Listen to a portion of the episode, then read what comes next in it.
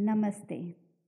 आज हम कक्षा दस के लिए हिंदी द्वितीय भाषा की पाठ्यपुस्तक स्पर्श भाग दो से पहला पाठ कबीर पढ़ेंगे।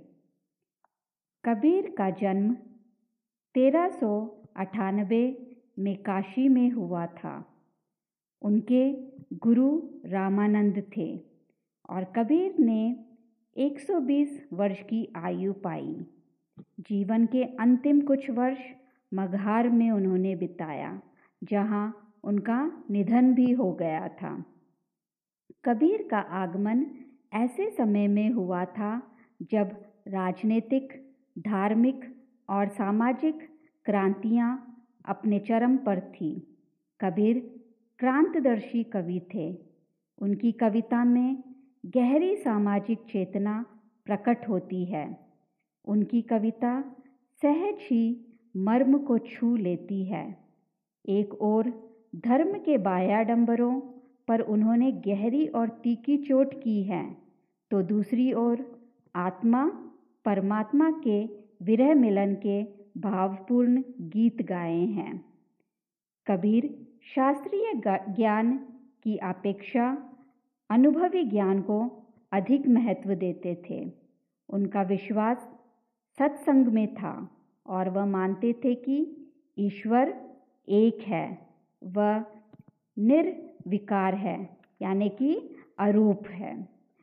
अब हम कबीर की साखी साखी के बारे में पढ़ेंगे। साखी शब्द जो है, साक्षी शब्द का ही तद्भव रूप है। साक्षी शब्द साक्ष्य से बना है, जिसका अर्थ होता है प्रत्यक्ष ज्ञान, अर्थात जो ज्ञान सबको स्पष्ट दिखाई दे। यह प्रत्यक्ष ज्ञान गुरु द्वारा शिष्य को प्रदान किया जाता है। संत संप्रदाय में अनुभवी ज्ञान का ही महत्व है। शास्त्रीय ज्ञान अर्थात वेद, पुराण आदि का महत्व ज़्यादा नहीं है। कबीर का अनुभव क्षेत्र बहुत अधिक फैला हुआ था। अर्थात कबीर जगह जगह घूमकर प्रत्यक्ष ज्ञान प्राप्त करते थे, इसलिए उनके द्वारा रचित साखियों में अवधि, राजस्थानी, भोजपुरी और पंजाबी भाषाओं के शब्दों का प्रभाव दिखाई देता है। इसी कारण उनकी भाषा को पंचमेल खिचड़ी अर्थात अनेक भाषाओं का मिश्रण कहा जाता है। आगे हम कबीर की साखियाँ पढ़ेंगे और उनकी व्याख्या भी। पहला, ऐसी बानी बोलिए, मन का आपा खोए। आपन तन शीतल करे, औरन को शीतल होए। इस साखी में कबीरदास जी कहते हैं कि वाणी का महत्व बहुत अधिक है। महाकवि संत कबीर दास जी ने अपने दोहों में कहा है कि हमें ऐसी मधुर वाणी बोलनी चाहिए जिससे हमें शीतलता का अनुभव हो और साथ ही सुनने वालों का मन भी प्रसन्न हो उठे। मधुर वाणी से समाज में प्रेम की भावना का संचार होता है, जबकि कठु वचनों से हम एक दूसरे के विरोधी बन जाते हैं। इसलिए हमेशा मीठा और उचित ही बोलना चाहिए। जो दूसरों को तो प्रसन्न करता ही है, आपको भी सुख की अनुभूति करता है। अब दूसरा कस्तूरी कुंडली बसे, मृग ढूंढे बन माही। ऐसे घटी घटी राम है, दुनिया देखे नाही। इसकी व्याख्या है, जिस प्रकार हिरण की नाभि में कस्तूरी रहती है। परंतु हिरण इस बात से अनजान, उसकी खुशबू के कारण उसे पूरे जंगल में इधर उधर ढूंढता रहता है। ठीक इसी प्रकार ईश्वर को प्राप्त करने के लिए हम उन्हें मंदिर, मस्जिद पूजा पाठ में ढूंढते हैं, जबकि ईश्वर तो स्वयं कण कण में बसे हुए हैं। उन्हें कहीं ढूँढने की ज़रूरत नहीं, बस ज़रूरत है तो खुद को पहचानने की। इस साखी में कस्तूरी कस्तूरी का एक तरह का पदार्थ होता है, जो नर हिरन की नाभि में पाया जाता है। इसमें एक प्रकार की विशेष खुशबू होती है। इसे इंग्लिश में डीर मस्क बोलते हैं। इसका इस्तेमाल परफ्यूम्स में और मेडिसन्स में होता है। यह बहुत ही महँगा होता है।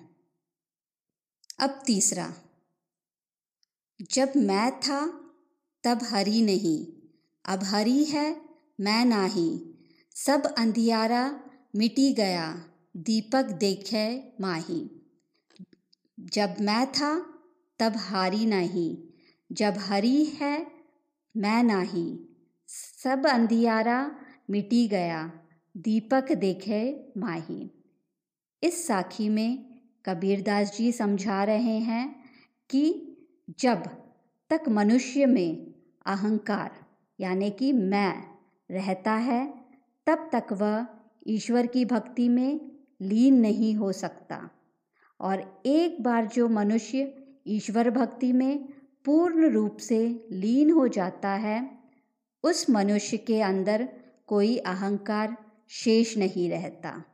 वह खुद को नग्न समझता है। जिस प्रकार दीपक के जलते ही पूरा अंधकार मिट जाता है और चारों तरफ़ प्रकाश फैल जाता है। ठीक उसी प्रकार भक्ति के मार्ग पर चलने से ही मनुष्य के अंदर व्याप्त अहंकार मिट जाता है। अब चौथा। सुखिया सब संसार है, खाए अरु सोवे, दुखिया दास कबीर है, जागे अरु रोवे। इस साखी में कबीरदास जी समझा रहे हैं कि इस संसार में हर कोई अपने झांसे में जी रहा है। लोग खाते हैं, पीते हैं और सोते हैं। उन्हें किसी बात की चिंता नहीं है। वह सिर्फ़ खाने एवं सोने से ही खुश हो जाते हैं। जबकि सच्ची खुशी तो तब प्राप्त होती है जब आप प्रभु की आराधना में लीन हो जाते हैं, परंतु भक्ति का मार्ग इतना आसान नहीं है। इसी वजह से संत कबीर को जागना एवं रोना पड़ता है। इस साखी में कबीरदास जी ने समाज के ऊपर व्यंग्य किया है। अब दूसरा। बिरह भुवगम तन बसे। मंत्र न लागे कोई। राम वियोगी ना जीवे जीवे तो बोरा होए। इस साखी में जिस प्रकार अपने प्रेम से बिछड़े हुए व्यक्ति की पीड़ा किसी मंत्र या दवा से ठीक नहीं हो सकती, ठीक उसी प्रकार अपने प्रभु से बिछड़ा हुआ कोई भक्त जी नहीं सकता।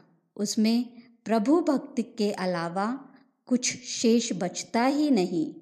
अपने प्रभु से बिछड़ अगर वह जीवित रह भी जाता है तो अपने प्रभु की याद में पागल हो जाते हैं। अब दूसरा, निंदक नेड़ा राखिए, आंगनी कटु बधाई, बिन साबुन पानी बिना, निर्मल करे सुभाई। इसमें कबीरदास जी कह रहे हैं कि संत कबीरदास जी के अनुसार जो व्यक्ति हमारी निंदा करते हैं, उनसे कभी दूर नहीं भागना चाहिए, बल्कि हमें हमेशा उनके समीप रहना चाहिए। जैसे हम किसी गाय को अपने आँगन में कुटी के बाँध कर रखते हैं ठीक उसी प्रकार ही हमें निंदा करने वाले व्यक्ति को अपने पास रखने का कोई प्रबंध कर लेना चाहिए, जिससे हम रोज अपनी बुराइयों के बारे में जान सकें और अपनी गलतियाँ दोबारा दोहराने से बच सके। इस प्रकार हम बिना साबुन और पानी के ही खुद को निर्बल बना सकते हैं। पोथी पटिपटी जगमुआ पंडित भयाना कोय आँखें अक्षर पीव का, पढ़े सो पंडित होए। पोथी पटिपटी जगमुआ पंडित भयाना कोय आँखें अक्षर पीव का, पढ़े सो पंडित होए।